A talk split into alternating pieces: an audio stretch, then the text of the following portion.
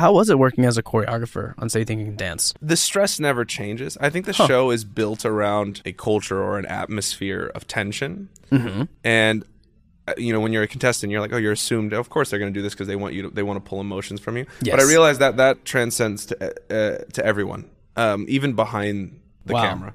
So even people working on crew and everything, that tension, they they let it permeate everything. Everyone's nervous, and everyone feels like if they don't prove themselves, that there is some terrible thing that will happen to you.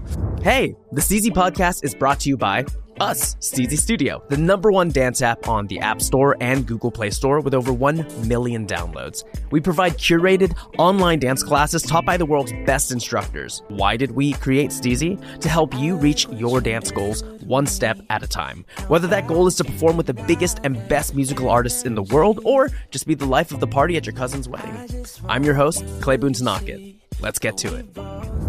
Phillip Chbeeb, aka Pac Man, leader of I Am Me dance crew, featured on billions of seasons of So You Think You Can Dance, Street Dance China, choreographer Ed Sheeran, Taylor Swift, Ne-Yo, Wayne Brady, Justin Bieber, and possibly most important, Steezy Studio. Yeah. Absolutely the most Absolutely the important. Clay. most yeah, thank you for bringing that up. I was Yeah. gonna make sure you didn't forget it. Yeah. Hi, Philip.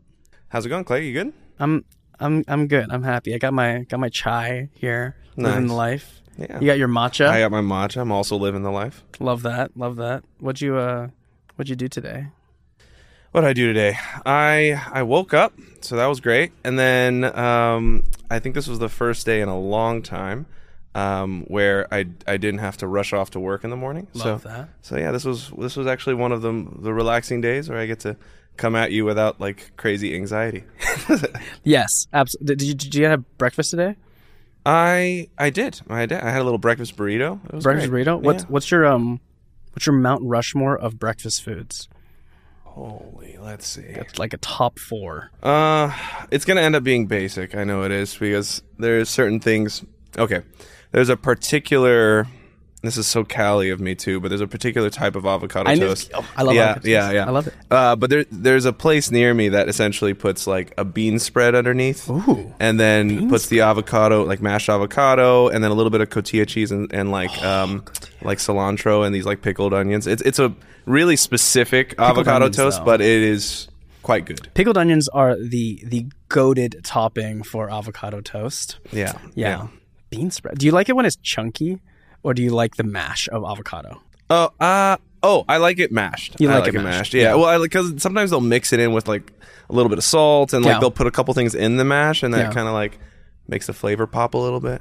I didn't know I had this many opinions about avocado toast until we just brought it up, but I guess I do. That's why we're here today. To, Find out how I feel about we can go avocado home now. toast. yeah, yeah. Thanks. This is a great pilot. This is gonna be this is gonna work. It's gonna be fire. Yeah, Mm-hmm. yeah. Avocado toast. That's that's a good that's a good top breakfast food. Let's get into some fun fun little questions. Okay. First thing All right. is Pac-Man. Yes. the Did you- name. did, did you did, yeah your name? Did you did you like the game?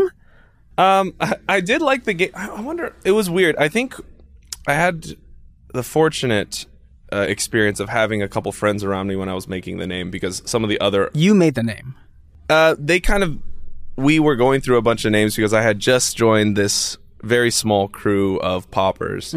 And we were talking about like I had to enter battles and I was nervous about it and I wanted to pick a name and and they were basically telling me no to all the names I suggested. Dang. And but for good reason. They were all like Let me uh, hear a reject. I need to hear a reject. like it was anything it, like I think it was like pioneer or like it was it was all like self-indulgent. Like I thought it was cool at 16 Uh-huh, it was they were the worst the worst. Like they, they wouldn't have lasted at all and and no one would want to see that person battle. Yeah. um but I think because I was really into uh tutting and Hmm. and I think there was like some also the fact that Pac-Man was kind of fast and I had a huge problem rushing. Oh, so like they always, they always thought it would be like because I was it was always like I was chasing, and they, and they thought it, so it was almost like a a diss to myself in a way because it was like I was Calling cha- out what your- yeah what my my weakness was. Um, but because we were all cool, they were like I think that name will stick better Hmm. than you know some trying to make yourself look cool. Um, so when they gave me that name, I was like okay cool I'll I'll I'll do that. So then honestly, it just became a thing that stuck for a while and and it was not direct. But also the other, the main reason that made it easy was that my initials are PAC, What's A? uh, Assad. So it's actually my dad's first name is my middle name. So yeah, so it's Oh. Phillip Assad Chbeeb. Nice. And that just made it an easy easy answer. It was like PSE Pac, so Pac Man. You should have been Pac Child, and then when you grew up, Yeah, yeah, slowly. could have been. Yeah. could have evolved.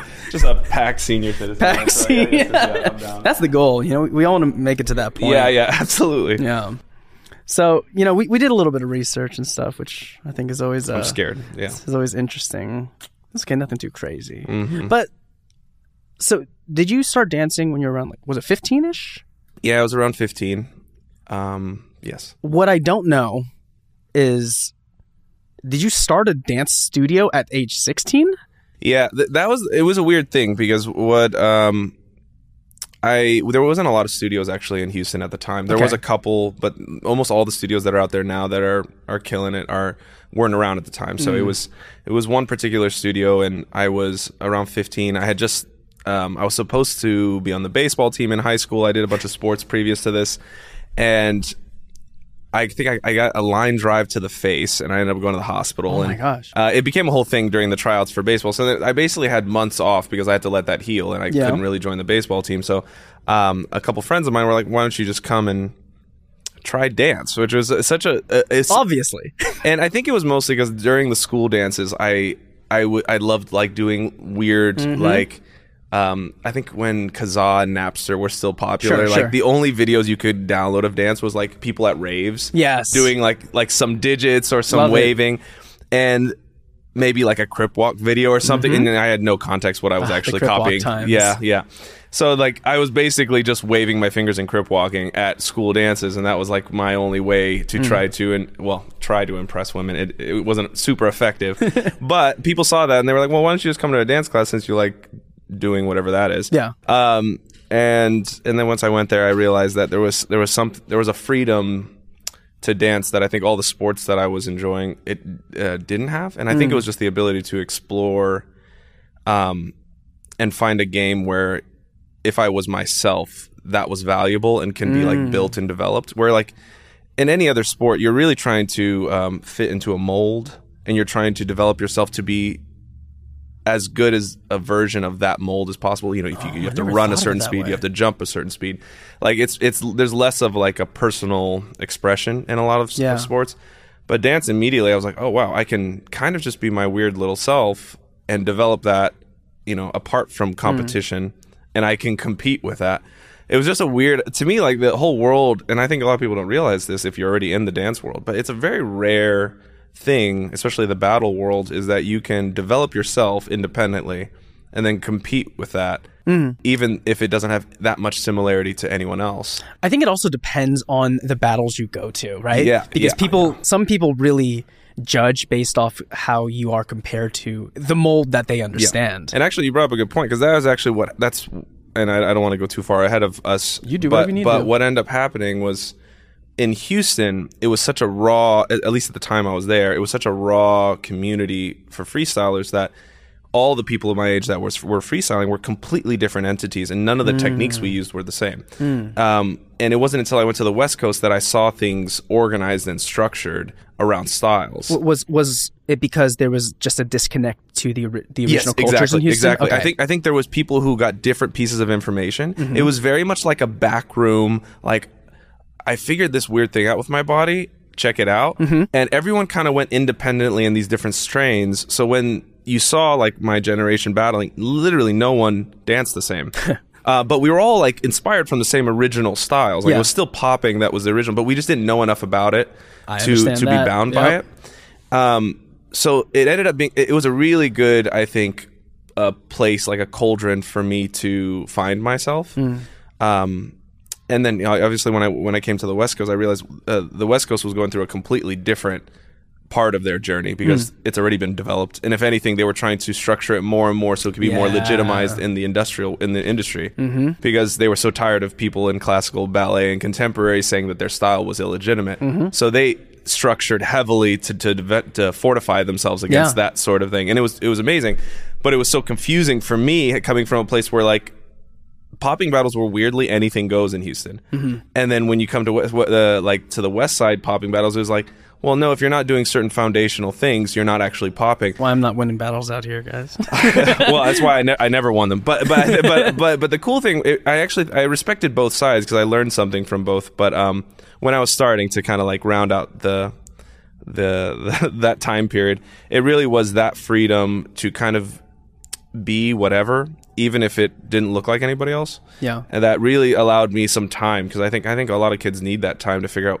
who the hell they are. Yeah. And I think dance is one of those strange mediums where you can go through that process safely. Hmm. Um, and especially street dance is a place where most people will accept you for doing it.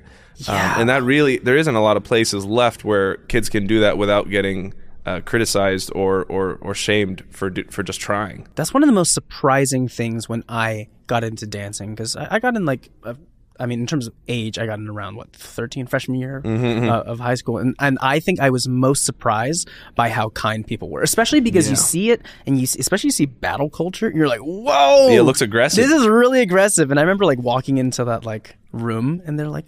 Oh hey, how's it going? You know, like oh you're you're you're Max's brother, right? And like in high school, I was like, oh everyone's so nice, Mm-hmm. everyone's cheering, but you play the character during the battle. And I think that was a Yes. something I didn't understand until I was in it. Yeah, even that. I mean, I remember bringing my dad, who you know moved from Lebanon. He knew nothing of this culture Mm. at all, and um, it was so interesting because we'd go to these like underground bars, you know, and they like they look like seedy places. In, and then you. in Lebanon or Oh no! In Houston, in Houston, okay. Houston, Uh, and he would come with me because he just wanted to chaperone. Because I was still pretty young at the time, so he would come and um, even he was astonished at just like how welcoming all the personalities were, even though you were in a place where you know most people would assume that this was kind of like an underhanded, shady place. Yeah, and and I'm sure there was like I mean, regardless, there was probably things on the periphery that were dangerous, and uh, Yeah. but like the actual core of the community, and maybe that's just what dance provides people. Really, is there's the energy's put there, Yeah. So it doesn't have to be fest, it has, it doesn't have to fester and come out in other ways. Um, so that was the beauty of of being a part of that community. It was awesome. yeah, absolutely. So you started dancing at age 15 because like what did you run into? Like what what started it originally? Yeah, so uh, originally, uh, like I said, I downloaded a bunch of videos and I was just into the movement of it. I was experimenting on my own, but I didn't realize there was a community. I didn't know there was a dance world to even be into. And um, a friend of mine just invited me to take a dance class, and it was this. Class. It was a. It was interesting because it, it was a. It was like a hip hop choreography class. Okay. Um, I took it. I was terrible. Was it hip hop hip hop? Um, it was uh, not hip hop. Hip hop. But it was like, It was like studio. studio. Okay, got yeah. it. Um, but interestingly enough, I was actually pretty bad at it. But they, I think they saw that I really enjoyed just moving. Hmm. So they invited me to this kind of youth group that met once a week, and they were like, "Hey, just come and you can be part of this team." And that team performs in different places around Houston or whatever. Well, that's cool. Um, and the interesting thing is, during that, I actually met this small group of outcasts that were like this popping team, and through and that that was with uh, Moon, uh, Di Moon Zhang, um, Sifu. These are all like people that I I trained with when I was a lot younger. Yeah. and yeah, they knew nothing about me, but I realized I was like, oh wait, those might be the guys that I I want to be around. Um, mostly because it felt like they didn't fit in with like because they didn't technically do the choreography with the the studio group, but they were brought to all the performances to do their own thing. And I was like, interesting. And that felt like the most freedom you could possibly have. And I think that was the first like um, decision I had to make between you know following the choreography route or just figure out how to express myself as a soloist. And, I, and I was immediately drawn to this idea of just being my own weird character. Yeah. Um, and that also just gave me the freedom to make up movement however I wanted. Oh yeah, absolutely. And then and th- does that does that trickle into like starting your studio? What was the name of your studio? Marvelous Motion, and I, I credit Moon for most of the the work on this because he was the older person going through it. But essentially, there was three of us, all three of us, um, put in effort to try to make it happen. I think the main impetus for it was uh, the studio we had worked at really wasn't um, conducive to street dance or to like the actual fundamentals of the style. And it's funny because even at the time, we didn't even fully realize how far away we were from the fundamentals of the style I, I know that feeling. Um, because actually, actually, a good example of that is that one of the first things their original name before I joined was Boogaloo Soldiers. Oh, and none of us did boogaloo. Did Boogaloo, yeah. And I think there's something really funny about that now. Now looking back in, in retrospect, but anyway, so we ended up making marvelous motion the studio. It ended up being kind of a place where we could kind of just invite people that predominantly taught um, street styles, but also we it allowed us to actually practice teaching. Um, and that's that's that's underrated. Practicing teaching. oh, and it, and I feel bad for people who had to be part of my practice. Yep. Same. um because i remember the first class and I, I i think i thought it was going to be so much easier Mm-hmm. because in, in your head you're like well you just show the moves and then they do them after Yeah. um and, and that is not what teaching is at all um but yeah but it was an opportunity for all of us to figure out how to teach Hmm. and yeah so that's what we used it as i ended up going to college eventually so the Hmm. the studio remained for a couple years after i had left and, and moon was running that and then um but it, it always was like a, a pivotal couple years where I, I learned a lot of the the social skills necessary to move into the dance community after. So it was it was interesting. was was college a path that you were always headed towards? Uh yeah, I've always been I've always had this rule in my life where I never let one thing uh, be a hundred percent of my life. 'Kay. Um, and there's a reason for that. and Maybe we can get back to that later. But essentially, the reason is I feel like when you allow one thing to dominate 100% of your focus, you get tunnel vision and you allow it to over dominate your validation of yourself. So, you know, if. Yes. one thing goes wrong in that one thing that you've put 100 like all your eggs in that basket, It's your you- identity. You, are worthless immediately. Yeah. Um, so I've always found it that it's and and the world's a big place and it's fun to explore on, on just on a you know simple level, but on a deeper level, it's always been I want to make sure I have um, a place to go to redefine myself if one thing is collapsing and, and always something is collapsing at some point in your life so to have a place that you've already nourished so you're not just going cold turkey to something else whenever this thing falls apart. I've always kind of created natural transitional momentum. And for me i've always loved i loved science. I love uh, physics and that was something i really found fascinating. So it was natural for me to want to go to college for those things. Um, but i always had dance as like this other thing i was nurturing. Um, so at that point in my life i think it was you know physics and engineering and all that was my focus. And then just in case that crumbled at any point for any reason i had been nurturing this dance love hmm. that's been that like just stayed with me throughout that whole thing. I think I'm quite interested in this these two journeys because you're not really speaking about them as if one was a backup necessarily. oh yeah. And so that's what I'm interested in, like, because I think a lot of people moving into a well, wanting to do something with dance. Most people don't think I can be professional at dance because no one really knows where the money is in there, and parents don't support that, right? But for you, you had a love for this, or you have a love for physics, um, and you also have a love for dance. How, how do you not treat it as a backup? Um, I think ultimately, if we didn't put labels on things, we love one conglomerate of things naturally. Maybe it's like some people call it like our mandala or our dharma or whatever, but it's like you are being hurled in a certain direction as a living being. And that direct direction we, we separate into a bunch of names. So yes, like I think I like physics or I like dance. In reality, those things those are just names to separate apart the one thing that I love. So I see them as feeding the the journey, the momentum of where I'm naturally going. So if I love physics, it would be a disservice for me to ignore it completely.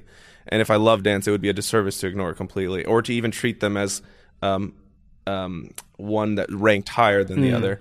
Now, obviously, we have no choice but to prioritize because we live a finite life with finite time and resources. But when I do them, I treat them as if they're the most important thing that I could be doing. And then the nice thing is, whatever I do in that thing, it really does feed the next part of my journey. Um, and I don't know if that answers your question completely, but I think it's it, that's essentially how I treat. And as we go uh, into other things, I treat the, everything in my life as serving that singular thing that I love, and those are all fragments of it that come together to form the story or the line that is whatever your weird ass life is going to create.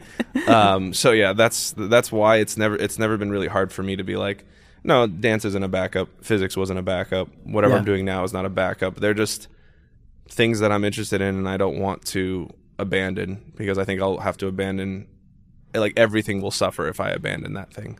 That's such an such an interesting perspective that I think really helps with prioritization of time and resources because I think a lot of people have that don't put all your eggs in one basket mindset. Or maybe some people are the exact opposite. If you're not putting it all in, what are you even doing? But Mm-hmm. Yeah, the yeah. reality of it is is yeah, these are categorized and separated so that we can understand them and we can prioritize them. But that doesn't necessarily mean that your identity needs to be tied to these separate things. And when if, if you need to prioritize something else, you're throwing something else away. Like that doesn't need to be true. Yeah, yeah, that's absolutely. I think it's uh, sometimes the eggs in the basket thing is a good metaphor because I think it's the quality of the eggs, not necessarily like how many. Because I think if you do everything with the um, the assumption that it is extremely important, not that it's the backup, what you'll get out of it is going to be valuable. It's the energy ultimately that you do the things with. And I found that if you convince yourself that certain things are more important than other things, uh, the things that you've established are less important, you will get less out of simply because of the way that you approach them. Um, so I try, and I, I don't think I do this successfully all the time, but I do try to make it seem that seem to myself that everything I'm doing is equally important. Um, like I said, that's not the easiest thing to do because there's certain things in certain moments you're like, I, I hate that I'm here right now. Yeah. Um, this is not one of them. I'm very happy to be here. Um, there you go. um, but but I, I think it's just important for people to like you know try not to belittle um, the little things they have to do all day because each one of those can be extremely valuable This all propel you towards that towards that direction. same goal. Yeah. Yeah, love that. So you went to college for was it engineering physics? Yeah. It, it, they, the title was physics engineering. Physics engineering. Um, and yeah, I went to school for it. It was great. I loved it. Yeah. This the the price of the school was just way too expensive. I Ah. couldn't really afford it. did you did you complete it all in one run? No, I didn't even complete it. Actually, what Oh. ended up happening is I um, it was it was actually a tough time initially because you know me and my family we didn't have a ton of money and we really couldn't afford the school. Like the school was great and I had a great time and, and my parents even like sold a plot of land that they had and uh, my dad sold a plot of land that he had in Lebanon to pay for one of the years. And it started to get to a point where like we were kind of just scraping the bottom of the barrel money wise to try to make this thing work and it's kind of like that thing as you see something that what I was saying as it as it disintegrates you have this other thing you've been nurturing. So I knew that dance is something I had been nurturing even in college and I thought maybe that's going to be my way of helping my parents because they, they really were they were putting the last that they had into trying to make it work. Wow. but I was seeing after the second year I was like this isn't sustainable. And then all of us are going to be in a ton of debt by the end Yeah. and it's and I don't see like an easy way out unless I can establish my own you know revenue stream. Wow. So so I just decided I was like, all right, I need to figure out how to make this dance thing work, and uh, that's actually how So You Think You Can Dance ended up coming into the picture because it was right around the time that there really wasn't anything more obvious for a dancer to succeed at the time uh, in than getting on that show.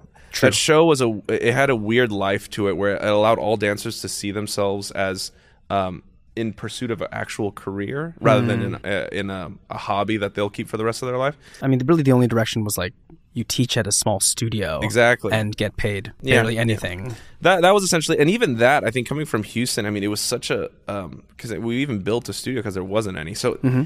the the class teaching structure, it, it didn't feel sustainable either. It was kind of random. Later, I realized after I got on So You Think, and I realized that internationally there was a huge teaching scene.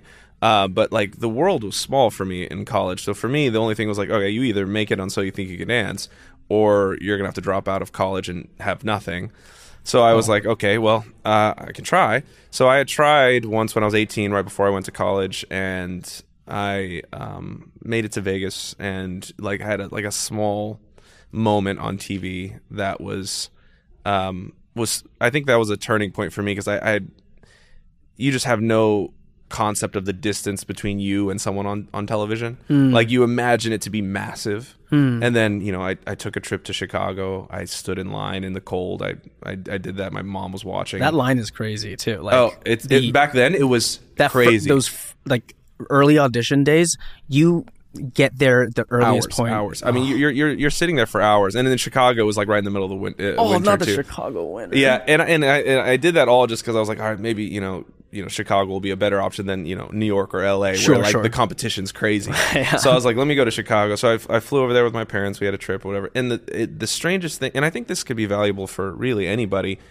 is even on YouTube, you know, you'll have people you look up to, right? And you'll um, you'll never see them, so you'll imagine the distance between you and them Yeah. um, is so massive it's it's impossible to to cross yourself. So we just took a trip. I stood in line. I go on there. I I do a little wiggling around, and then I come home and I see myself on TV. And there was something that triggered. I, there was like a switch that happened in me, and just realized that the distance is much closer than we think.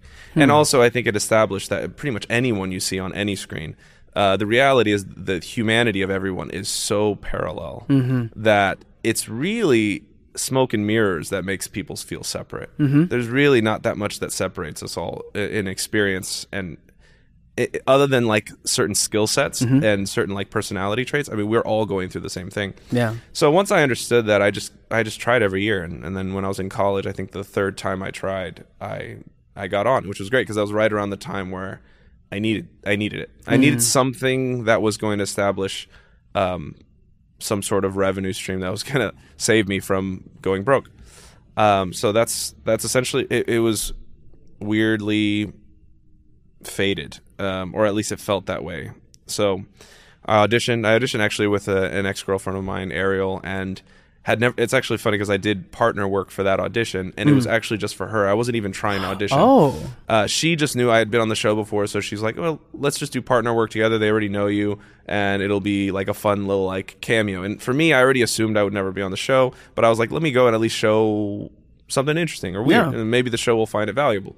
So I went on there, and they ended up passing me as well. I wasn't even really auditioning. Wow. So I was like, "Interesting." And as I went to Vegas, I kept going through, and then when I finally made it all the way to the end, I was completely in shock. Um, and and wildly unprepared for the show because I hadn't even had it in my it wasn't even in my foresight at all that that would actually happen. Yeah. Um, it's it was a wild and confusing and weird time, but it was it was important. It's like one that kind of shaped a lot of who I am now. Wh- which um which season did you make it? Uh, season five was the one that I made it to the top twenty. Uh, it was like to the regular episodes. Um, yeah, and it feels like forever now because so many things have happened since then. Well, I mean, you were on season 3, 4, 5, 11, 13, and 14? Yeah, 11, 13, and 14 were, were choreographers. Yeah, yeah, I, I was a choreographer on those seasons. Oh, that's so cool. Um, yeah, so that was when I was able to come back and, and just, you know, basically put moves on other people that are going through that stress. Um, but it, yeah, it's it's been a long journey. That show is the perfect thing to absolutely break a person in every in every possible. yeah, it's like it's not even like break into the industry. It's also break in yourself, like you Yes. said. Really see that you you can be and are able to be on the same level as all these other people. Yeah, yeah, and and even I, thi- I think to some degree it also um, it it makes your weaknesses more glaring too, which I think that's. I mean, I think one of the toughest things, and I think everyone, uh, this is something that was rare during my time, but I feel like everyone understands that if you've ever posted something on social media and gotten hate for it, you are susceptible to everyone's opinion of you. Oh, yeah. And I think if you usually when you're attempting a competition, you're not really thinking that much about it. I mean, you know in battles that people might criticize you here and there, but Yeah. you know, you're generally like, well, I'll just get up and do it again. Yeah. But most of the people who watch these shows, especially some of the more cruel ones, they don't really care about you. It's it's a story for them to either like they either want to just something to throw darts at. You know, it's just a, like a, a target to hit with their like venom that they've been storing up from the life that they're not comfortable with. And I think at that age, it's the most confusing. And I think, any, like I said, this is such a common thing now. It's like everyone knows, or if they don't know, they're experiencing it in real time. That some people really don't think of you as a human being once you're on a screen. Yeah. you're you're literally just a uh, character in a movie or or in a story that they can just demolish or tear apart as much as they want. So that was a that was a one of the harder parts of the show was um, trying to extrapolate. You know, people are like, oh, why does this person want my family dead? It's like Oh my that's a weird what- thing. what? Like, because people just say whatever they feel like, you know. So they'll just say, and, and they they don't really know what they're saying. They're, yeah. they're just saying like, oh, this guy went home instead of this guy that I really like, so that guy must be the devil. And it's like, holy, it's just a dance competition. Yeah. Um, so I think th- th- those type of weird learning lessons, I think, are another thing that is really valuable because you, you Hmm. kind of start learning how to manage yourself amidst people's opinions of you. it's it's funny. I'll I'll dial it back to something less intense which Yeah. is you know everyone says like you got to work a service industry job at some point so that you can like un- like you can understand your waiter or your barista Yeah, it's yeah. kind of like except no one gets not many people get the same chance to be like yeah you know i went on tv and received hate like there's a lot larger step to that however you Well, I, the funny thing is now we're all performers because of social media. social media So is if anything, I feel like that uh, that's one of the rare things where I feel like the masses have gotten a chance to, to Wow. join in on the fun. yeah Um, so so I actually think it is one of So those rare fun. things where everyone can get everyone gets You're it. right. The Yeah. age is different now. Mm-hmm. Man, did, did you um? How, how was it working as a choreographer on Say Thinking Dance? Any uh really any interesting stories or moments? Um, there's always uh, the stress never changes. I think the show is built around, and I don't know if this is. It actually seems like it's by design, but um, they create a, a a culture or an atmosphere of tension, and uh, you know when you're a contestant, you're like, oh, you're assumed. Of course, they're going to do this because they want you. To, they want to pull emotions from you. But I realize that that transcends to uh, to everyone, um, even behind the Wow. camera. So even people working on crew and everything, that tension, they they let it permeate everything. Everyone's nervous, and everyone feels like if they don't prove themselves, that there is some terrible thing that will happen to you. I mean, you also have to consider like choreographers, like they they might not pass because your choreography is whack. Yeah. And so I think there's a huge oh, pressure oh yeah, because now it's just that. it's not just you. It's like that person's relying on you to improve their life thereafter. You know, and it's like wow, I I just wanted to think of a cool you know step with my feet. I wasn't really thinking about your whole life when I was doing it. Um, so there's that stress. I mean, regardless, it's it's a beautiful experience. It's like any other mountain you have to climb. You know, you have a challenge placed before you. They make the time frame extremely small. You have to make a piece and you have to adjust it quickly. You have to have the director's input. I mean, it's it's almost like a, a battle of communication because you need everyone's concerns to be addressed within two or three days of rehearsal, and then you just sit in the audience and you watch it either the train crash or you see it like sprout into this you know you know this beautiful thing. yeah, maybe you win an win an Emmy. Yeah, yeah, yeah, yeah, yeah. Or or it's forgotten forever. It, it it's an interesting experience, but I've always really found it valuable. Like it's something that I would, no matter where I'm at in my career, I'll always come back to to Wow. do that show because it's always been a good learning lesson. Wow. Say can Dance, man. I Yeah. remember watching. Was was your first season the one that when you were wearing that striped shirt? Uh, Was that- the first when I was 18? Yeah, that was me in Chicago. when Chicago. the world first got yeah, when I was doing the, when I was doing doing the the little wave. yeah. Uh, what a time. Yeah, what a time! Look at you now. I'm still here. I'm still around. Yeah. So, something I wanted to ask about was the direction you went with partner work. Now, I mean, mm-hmm. I guess you said that you already were doing partner work with like your ex during that time, but mm-hmm. I wanted to ask about like the power of two or the power of three, the power of four, the power of more people because I think that it's like really easy to get locked into your own singular body being the that this is how you dance. And yet I find it so interesting because you don't you always seem to choreograph as if people are extensions of your own and you are theirs. And I'm like, what, what when did you like land on that? You know what's funny? That is hundred percent. I think all I don't want to say all, okay, but a lot of like a lot of poppers that work in the conceptual framework where they're holding points in space or they're um, creating shapes or imagining shapes that aren't quite there and they're working around them. Um, that style has embedded in it uh, bodily extension. It's already in the style, and hmm. I think some people take it further than other people. It depends on where you want to go with it. But I realized when I was popping, all the concepts that me and other poppers were playing with was okay. Imagine something that isn't there being incorporated with your body. So oh, that's like one step beyond your own body. It's okay. So now it's not just a body in space, but there's an invisible object that I'm working with. Yeah. And then eventually you you'll see prop battles and there'll be people who literally will take a prop and it'll make it an extension of their body. Mm-hmm. I think all I did was just seeing how many things I could add to my body uh, to see how many different variations I could accrue.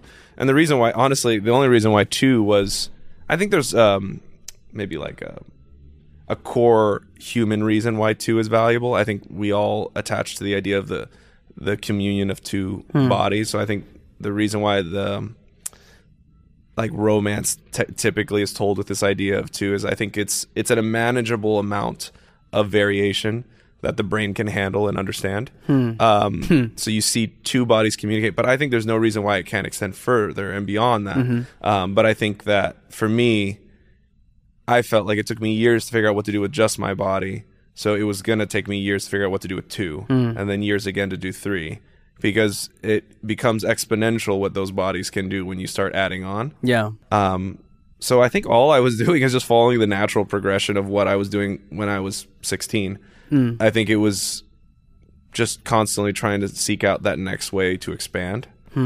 Um, so that's probably what that power of numbers looks like. It was just trying to figure out how people can come together and act. And I think there was a there was a story there somewhere too, because I think there was the idea that people were at the time consistently trying to be um, independently valuable and distant from each other. And I thought there was something really valuable artistically about telling people the story of you can be different and still work together because it was either like side by side choreo Yeah. two people doing the same exact thing Yeah. right next to each other and they're super clean right perfectly in unison or it was two people doing completely different things and it was in discord No. and i was like i think there's a place where two people do completely different things and it is unified hmm. and it is synchronous and i thought there was a story there about you know even even cohabitating this idea like when you're living with a like i live with mackenzie for instance Yeah. it's like do i have to make her me for us to live in in harmony hmm. or do I have to live so separate from her that we can be our own person?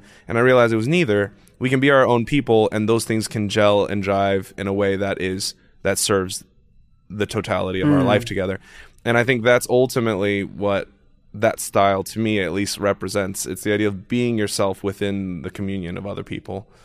Um, if that makes sense. Yeah, like well, as your work, well, we we can use your relationship of living and dance with Mackenzie as an example. Like, in order to have a, I mean, I don't, I'm not trying to preach at anybody, but I believe to have a successful relationship with friendships or um, romantically as well, like we have to set boundaries and we have to show where the doors are for people to enter as well. Yeah. And so that makes me really curious about the choreography process because in your six choreographers one song episode uh, of you know our in our YouTube channel, you were talking about how a lot of the process isn't that fun. Yeah, it's yeah. it's it's kind of grueling, and yet this means it's even crazier because you're going through this not so fun, sure rewarding process with a person you're spending so much time with, and I feel like wow, there's there's a whole level of friction that no one even sees, and no matter how much you're just telling us about it, I'm like I I can't even imagine how do you work yeah, like that. I, it, it's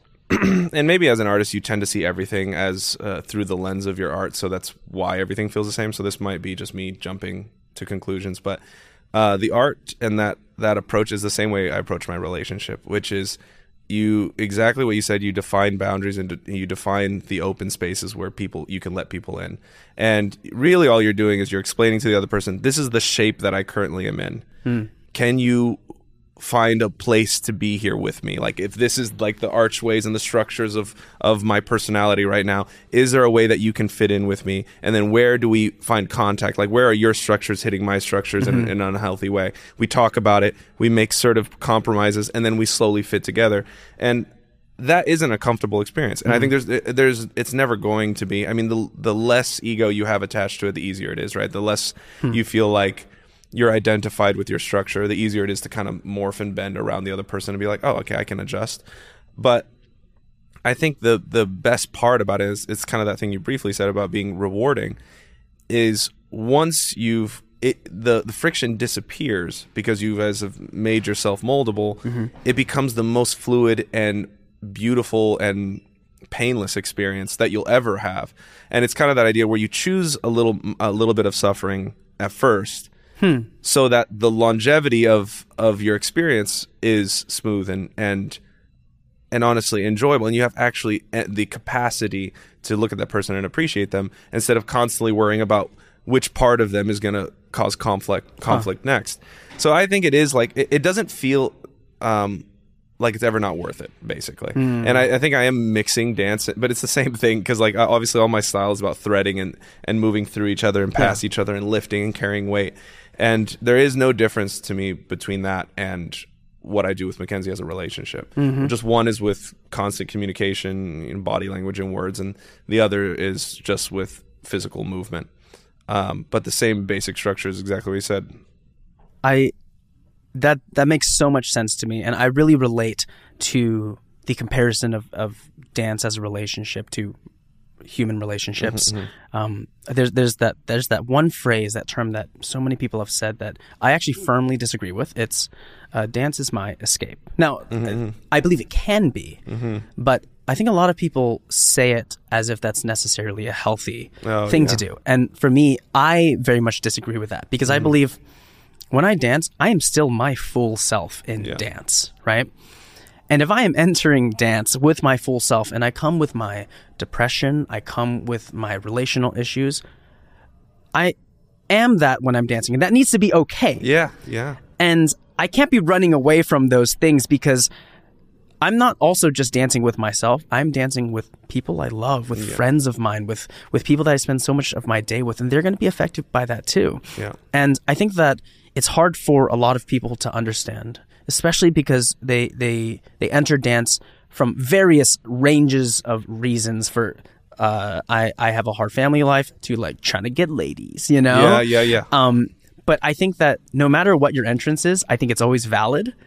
But just know you're still always your whole self in there. Oh, yeah. And it's hard to draw those sort of boundaries and um and also where to open those doors when you're just relating to dance itself and not a person. Yeah, I mean, even by yourself, I think you brought up a good point. I, I think, and I, this is different for everyone. I think that's why you brought it up that way. It's a, it is it's a medium of confrontation, in my opinion, far hmm. more than escape. Hmm. Because I think there's certain things that we refuse to confront in the normal ways because of you know social guidelines. You can't just you know if you're depressed, you can't just let it out at work, right? You have to find a place, right? Mm-hmm. But to me, dance is the place where you you put it directly in front of you. Maybe you film it or you put it in the mirror and you look at it, you examine it, and you allow it to change you in a place that's safe. And to me, that's the opposite of escaping. It's like the only place where you can look at it for what it is because nowhere else is allowing you to. Um, so I think everything that you said is absolutely accurate. I think we are our whole selves when we're dancing. Uh, we're actually the parts of ourselves that we don't even consciously know yet. Yeah. And that's the fun part about it is like you're finding things out about yourself. You're finding out your own boundaries to things. You're finding out your own uh, limits or maybe, you know, the things that are beyond the limits you thought you had. So I, I, um, I agree in disagreeing with the escapism Yeah. approach. I, I don't think there's anything wrong with, um, I just think it's misworded. I, I, I think There is I- there is asylum. like, yeah, I, yeah, I think they. I know what they mean Yes. by it. But technically, the escape is confronting yourself. You're escaping from being um, somebody else. Yeah, yeah. That- that's the escape. It's the Yeah. escape to yourself. if that makes yeah, sense. yeah, I think that's yeah. Mm-hmm. a great way to put it. Which also just makes me think about the. I guess it's it's sort of around the realm, but talking about unique individual style. Because if we're consistently confronting who we actually are, that allows us to become more of who we are. Yeah. And I think a lot of people struggle with the concept of they, they, they simply ask, how do I find my own style in dance? That's the, the, the, you know, century old question. Not Mm-hmm. Yeah. really century old. I don't know how many people in the street dance maybe, but Yeah, how do you yeah. find your own style? Yeah. That's such an interesting field. And I, I think it, that question has probably been posed to me more than uh, a lot of other qu- uh, questions. So I have more answers for that. But I think the more recently, I think it's been. I mean, it's kind of the same thing I've said before. I think it's a lot of people look into the style itself to find themselves and they look around at other dancers and they're trying to see like oh which one of these games could i play that looks the most like me mm-hmm. instead of realizing and this is something i got lucky with like i said with the community i jumped into making your own game. And i think making your own game is terrifying mm-hmm. because you're like well what if no one else wants to play that game? What if you do something physically and everyone's like looks ugly to me? Yeah. right? And that's the most ter- terrifying thing. Is like you started a new game a new thing um, and nobody wants to play the game. Mm-hmm. But i think ultimately you will never achieve the highest level of whatever you're trying to pursue in dance or whatever mm-hmm. until you've made it about who you are and I and I think to make that more clear um, a lot of times I'll tell my students to go and experience life outside of dance and let allow that to educate their dancing. And it Yeah. seems pretty straightforward, but it's like go, you know, you know, fall in love, you know, have your heart broken, um, you know, ex- spend some time with, you know, your grandparents, like find out about what their life was like, experience like a rich, rich life outside of dance. And that is all the things that educate your dancing. So if you really want to make something unique or specific to you, you need enough number of experiences that are specific to you. Yeah. And a lot of people are running around going to every cookie cutter experience trying to get the knowledge. Well, I'm like, well, you're going to end up looking like everyone else who did the same things. Yeah. And um, I forgot who t- who told me this once, but if you want to be like a an individual in a group of you know tons of people that are doing the same thing you can't be doing the same thing that, everyone else is doing Yeah. and that that is just the the scary part of it and the beautiful part of it is you have to do something alone for a while and Yeah. eventually people catch on because once you get really good at being you people will give you concessions for being weird Yes. i, I and i think ultimately i went through it i I started battling. I realized I was like, this isn't the exact game for me. It's amazing that it exists and it gave me a chance to start to find myself. But then when I came to California, I was like, this isn't where I shine. I love it. I love the community, but this isn't where I'm supposed to be. And then I went on YouTube. I got tons of hate uh, for just making weird, goofy dances that weren't good. Yeah. Um, but ultimately, I let myself just fester for two or three years, just being bad at something I really love doing. And eventually, people started to come around and check out what I was doing. They're well, this is kind of cool. Yeah. And eventually, they accepted me. And it's funny because that is the process. And as long as you're willing to roll solo doing the thing you love for long enough people will always come around because they can they can smell authenticity. I think a lot of times and i think it's really smart of communities to do this if someone just passively is like i want to do something different it makes sense that they'll ignore you at first. And also makes sense that they'll almost criticize you because they're testing your resistance to that. Because how many people and i think we've all met those people who are like um, i want to be original and different um, and then they put effort into that for about a week and then they quit Yeah. so it makes sense the community is not going to like completely turn their whole value system over for you Yeah. uh, just because you had a whim one week and suddenly you want the whole community to change for you Yeah. it's like they need to see you putting the effort in and speaking your truth for long enough to know that it's real Yeah. um, and that's honestly the biggest advice I'd give to anyone who wants to originate something. It's like, well, go live a life that you feel is different, and then take the time by yourself without any sort of supporters Yeah. um, to to develop it. And then once you do, there will be people who come to you and like, I love what you do. Yeah, that that is it's it's so it's so it's so much easier said than done, right? Oh, I mean, it's- it's- it's we are, hard, yeah. We are emotional beings. We get bombarded, but but it, it sort of goes back to what you were saying in the very beginning, which is like how each of these endeavors in life is not they're not separate. They're all propelling us towards the same direction. Persistence in our whole self, persistence with our whole self in dance is the most rewarding and terrifying experience because dance is so vulnerable. Mm-hmm. Like like if, if we just strip it of everything, it's like I'm it's my body. You're looking at me every every little like like side pimple and stuff that you notice in the morning. That's on display for the world. Yep. And especially in this age with social media sharing all these things. And so yeah, I, I do think it's a terrifying experience, but the more we can come to the understanding that if we persist with our whole self in dance, we we will grow from it and we will Mm-hmm. love it. And even if other people don't love it, the fact that you feel safe in your body through that is such a wonderful experience. Oh, yeah. I want more people to experience that. Oh yeah, I mean, there's there's tons of people walking around now that um, are completely vertical for like 20 to 30 years. Yeah. and I do think of dance as one of many ways in which we've com- constricted ourselves from from any sort of individual expression. And I don't only mean it. I mean, you can take any nine to five worker who works in, in an office and they're living life. I mean, there's nothing wrong with that life. It's fantastic, and whatever they're doing is going to be valuable to their company. But physically, what they've done to their body is by like completely remaining either vertical and then not allowing themselves to express even like there was mannerisms that you'd think would be natural but even those are like subdued because like oh that's not that's not what we do in this setting hmm. you know like so everything animalistically that comes natural to us to define ourselves by the way we sit in a chair or by the way we uh, move or walk. Everything has been kind of conformed to some idealistic image. And i do think that that does something to you psychologically. Yeah. um, that's why i feel like dance is the, at least in my opinion is one of the easiest. I think you know singing does that. I think painting a lot of the arts do a similar thing. It's like a place to reach and stretch to take up a different shape than just this like linear body that just wears a suit and sits in a chair stares at things and then goes home and does the Yeah. same thing um, and I really don't mean that to, to demean the jobs themselves, but I think the fact that we can't be ourselves in those jobs uh, is worrisome a little bit. Yeah. So those those effects um, of of habits of, um, formed by the environment really do trickle into everything that we do in life. Yeah, yeah. I, I remember um, early days of Steezy. Um, I would we would be having meetings and I mean meetings with four people because it was four of us, Yeah, right? yeah. And I I I sit the way I sit, and I'm I, I like get on my knees Mm-hmm, on, like on these chairs. I like sit on the back of it. Yeah. Um, and sometimes I just stand up and I just start stretching. And I remember like like I remember Connor, uh, co-founder, one of the co-founders of Steezy, he was like, like, can you just sit down?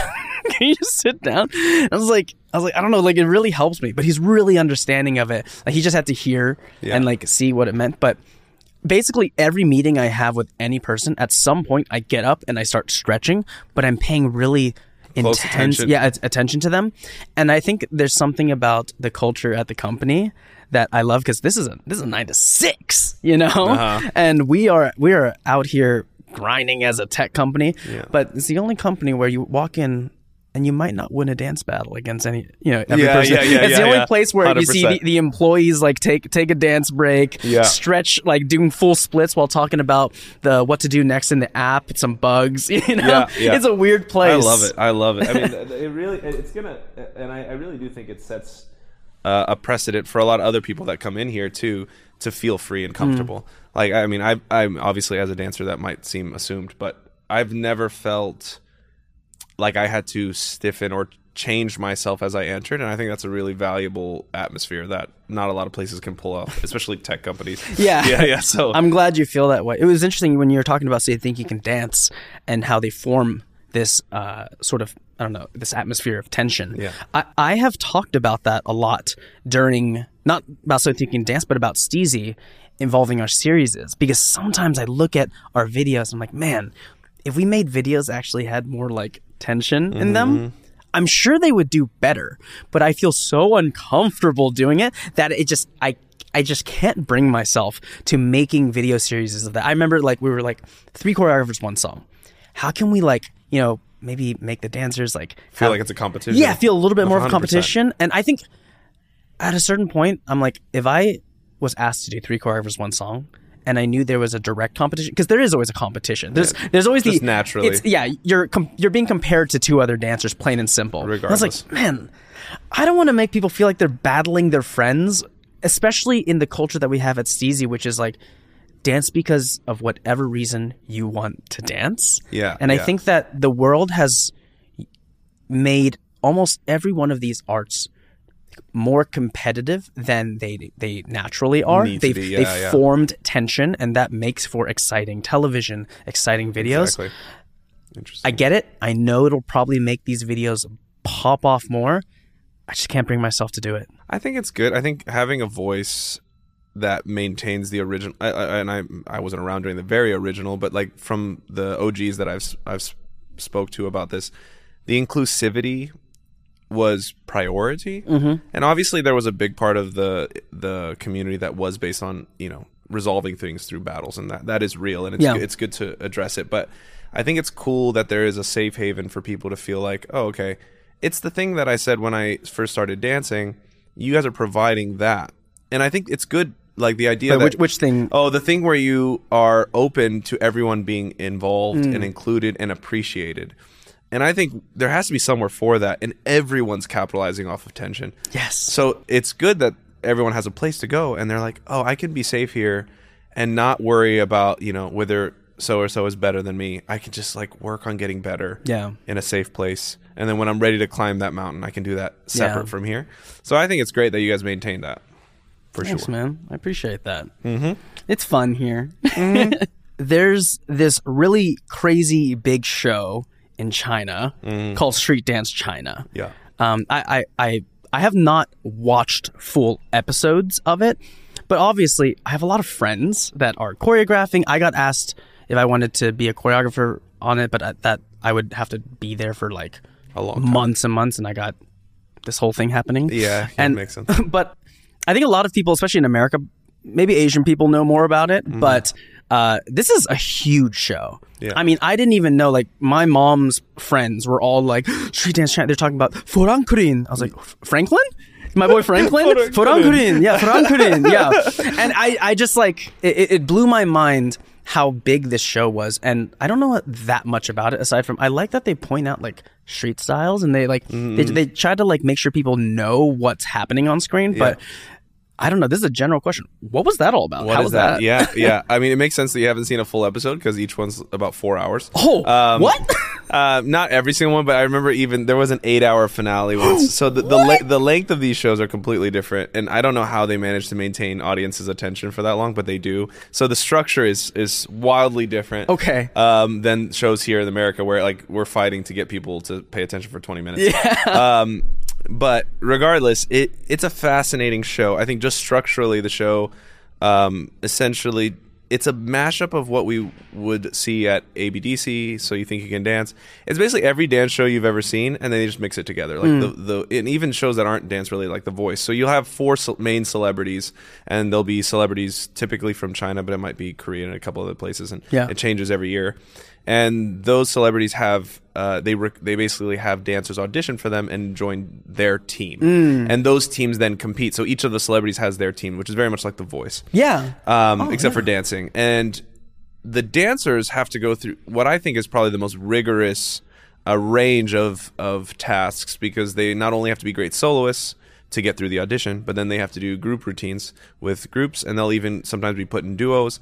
And a lot of times, they have to just pull stuff together. I mean, that's why there's such a big choreography team behind the scenes. Yeah. Because there's such such high expectations and very little time for sleep. I think it's just more brutal than a lot of the shows. Yeah. Um, in I the mean, States. that's a lot for you to say because So You Think You Can Dance, I know, is quite brutal. And actually, So You Think You Can Dance, I think in its early years was probably equally brutal, and then eventually it started regulating it a bit more, so everyone had a little bit more time to sleep. Um, That's But like in the early days of you know reality television, there was just just less precautions taken for you know people's you know physical well-being Yeah. um but in china it's still kind of at that place Yeah. yeah yeah in china it's still in that place so, so you know people really aren't sleeping much and they're having to perform on you know just you know a couple hours of sleep each night if, if that um, so it's it's a wild ride, but I find that the show there's value in it, and exactly the thing that you mentioned that street dance has never fully come alive on television in America yet, Mm-hmm. but it does there. There was real battles, like uh, there's been a couple of battle shows, obviously in Yeah. America, but it's never really risen to the height of you know what So You Think was and what um, uh, you know um, ABDC. uh, ABDC, but also uh, Dancing with the Stars, which is like continues to do well. Yeah. Um, this show seems to hit all the marks. It has obviously the celebrity feature, which Yeah, that's huge. brings in a huge following, like uh, Dancing with the Stars did. And then you have real street dance, so you get to bring specialties and show them what they're show what they're good at already. Um, so you get constantly impressive performances. Um, and then you you have the same packages and stories. So they Mm-hmm. do the whole thing where they like um, you know if you have you know a sad story at home, they'll tell you the sad Gotta story. plug you know? it. Yeah, Yeah. yeah, yeah. I think it's a it's a weird and crazy, chaotic mashup of things and ideas, and it works for people. What did you do on the show? So I was a choreographer on the show. Okay. Oh, I, I was a choreographer and director for some things. So for some dance pieces, they would go off site and they would shoot basically a concept video, Hmm. kind of like what we would do for YouTube um, back in the day and even now. Yeah. uh, where you have like a dance concept video and you would shoot it for the celebrity and their team. So sometimes I would direct those films, Hmm. or on the show itself, I would choreograph some of the pieces for, especially. It's kind of a supervising role because the idea is that okay, maybe uh, these two dancers can handle themselves. They know how to choreograph. It's fine. But then you get some freestylers that are incredible freestylers, never choreographed in their life. yeah. So it's like, all right, they they'll throw us in there and be like, put something on them because this, you know, we need this to not look bad. Yeah. Um, and that's basically what they do, and that's how they um, quality control the whole show. Yeah. Um, in a way that I think you know America hasn't quite figured out how to do that quite well. Mm. Um, because the whole idea is like you get freestylers that can battle, but then once you have them do shows, um, and they've never done choreography choreography for choreography before, um, they end up kind of falling off at that point. So, uh, yeah, somehow they manage to figure it out. They bring like ten choreographers from America, and we just handle the the gaps. Were there any dancers that you didn't know about that really surprised you? Um, Yi Ying. Uh, Yi Ying is one of my favorite because I've been there for three or four seasons now. Oh wow. And so yeah, so I've worked on the show since its first season and all the way up to its most recent. And Yi Ying, I think, has won twice now. I think he came Whoa. back and won a second time. um, it was actually him and Franklin at the end. Oh okay. Um, and as far, I mean, obviously Franklin is amazing, but I know Franklin, so that Yeah. wasn't a surprise. So like Yeah. when, I, when I saw Franklin, I was like, "You're gonna do amazing." Yeah. Um, but Yi Ying was particularly one of the Chinese dancers that I was like, "Wow, like this is like a diamond in the rough. Like this Holy is a this is a character that." If he got out of China and like showed the world what he's capable of, I'm sure that he would be um, one of the you know the best known dancers. we gotta uh, bring him in here. He- you should. He's fantastic. Um, you could just put on any song and he will impress you. He just has like a weird innate ability to adapt to any music. Holy he's moly. he's amazing. Yeah, so I, I can't sing his praises enough. So probably probably him. He he was one that kind of shocked me for sure. wow. Yeah, Street dance China, man. yeah. There's some talent showing up in those. Holy moly. Mm-hmm. Well, Phillip, last little thing I'm curious about is Yeah. your your interest in film directing Mm-hmm. and what perhaps what you see in terms of longevity for career slash hobbies in relation to that because i know that you really do love directing right Yeah. you you like the medium of film the most The most. Yeah. I think film has been it's been a weird and like growing uh, obsession and I think it's getting more and more in that territory lately. Um, film to me has a potential that hasn't been tapped, and that sounds weird Whoa. because, uh, and and I think almost all art forms have that, but then it's it's up to the artist to see that potential, and different people see it in different places. I think I see it in film specifically with dance, and I feel like there's an elevated type of storytelling that isn't played with very often, and it's it's surrealist, and obviously the idea of incorporating dance into films is typically done in a musical format. So typically it's like dance break. We have this dance scene, and then let's go back to the story with the characters. yeah Um, but I feel like there is a way to incorporate it in the same way that scoring is incorporated. In the sense Oh. that you have scoring to enhance the emotion of a scene, but the scene is still preserved. We're still watching the characters interact. But if there was a way with a little bit of, you know, you know, you have to put some love and care into how it's crafted, but you allow the actors to do what they do best. You allow dancers to do what they they do best, and the dancing actually amplifies the story. It's not a slight derailment just for spectacle. Um, and I think, and I say dance, but you know, dan- it could be any sort of movement and and um, imagery that incorporates movement in that sort of design. And I want to find out what that is, and I think that's that's been my my more of my mission lately is, and I, part of it is getting better at the craft of film itself. Because you mm-hmm. know even just saying that film incorporates thousands of skill sets. Yeah. And that's why your credits are miles long on it- films. it, it, yeah, and it's and it, it's exactly and even if you're going into it saying you're like, oh, I want to do something new with film, you have to be aware of all of that. Yeah. and and that process is like, okay, I don't That's care. it might take me 20 years, and that's fine. I'm I'm in it for the long game.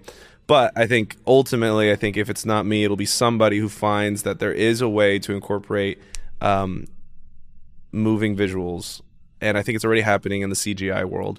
But I think it also can happen with just human bodies, and the way we could tell stories where um, really important aspects of people's psyche and people's experiences and, and their interactions are amplified by dance. yeah Um, and it, it'll it'll eventually happen regardless. But it's been a fun adventure for me to try to figure out like how is that going to look, and can it be done without being corny?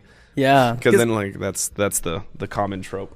Well, because because dance itself, especially just how we see it in media, it, I mean, it's well, it is kind of what it is. It's almost a hyperbolization of an emotion or a motion itself, and that almost guarantees cheesiness. But surprisingly, like musicals, so a lot some people can't bear musicals. Yeah, no, I, I love them regardless. They definitely and they they work on me, but some people absolutely can't. Yeah. But I do think that's interesting because it's worked where for fight scenes, Mm-hmm. right? The choreography for fight scenes works. Camera motion choreography with the movement of people works. But what happens when they're dancing? When we're we're actually making it a dance? That's it's interesting. I mean, have you seen Suspiria, the newer one? I mean, No. it's a horror film, so I, no, I can't. I can't. I get too scared. Yeah, well, this one this one might do the same, but there's a particular scene in Suspiria where, um, and I, I don't know how much of this I won't do any any spoilers, but there's a particular dance scene in Oh, okay. Suspiria, and uh, a girl is just dancing alone, but this anonymous entity that is invisible is basically um, pulling on her limbs to the point that they're contorted into yeah but it's a dance scene and it was a perfect example to me of a dance that serves a plot point and it, and it actually allowed the it pushed the film forward wow. and I and I felt like that's more or less what we need. But it requires a cleverness because it has to be embedded in the plot. It can't be an add-on just for spectacle. Mm. And I think lately, not lately, but like historically, that has been kind of the way dance is used. It's like, well, this is supposed to be a big celebratory scene. Let's just amp it up by Yeah. like putting you know some people you know with jazz hands. You know, Yeah. And there's nothing wrong with that, but it just just that's kind of been the way it's been uh, happening. So it, it it is cool to see people get creative with the way they embed dance into film. yeah, absolutely. Yeah. Oh, now I'm so. What are you gonna make, man? Who knows? I don't even know. Uh, but, but I'm gonna keep trying. We'll see what happens. Yeah. Yeah.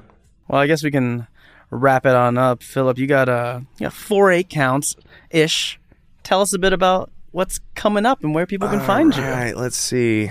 I am deeply entrenched in choreography work, so that's been fun, and that's been something a little bit more consistent. And that's I think that's my day job basically, um, and that's been fun. I'm working on a couple like a project in Vegas um, at the Wynn Hotel, who's who, you know has this new creation that's that they're that's gonna you know be there for several years, which is Tight. cool. I'm excited for that. I didn't know. That'll be fun. Yeah, and it's it's still in its early phases, so we'll see how it all turns out. But I'm I'm excited about it. There's a couple other projects too that are more film and television oriented. So normal industry work that's been great. Um, on the back side, or at least in the personal side, I've been immensely immersed in in psychology work, and I don't know. This might be something that everyone has, or nearly everyone has been diving into recently. I don't know if it's a movement or because COVID provided people enough time to look introspectively. Mm-hmm. I don't know what exactly it is, but I think I just pulled on that thread and then I couldn't stop pulling on it.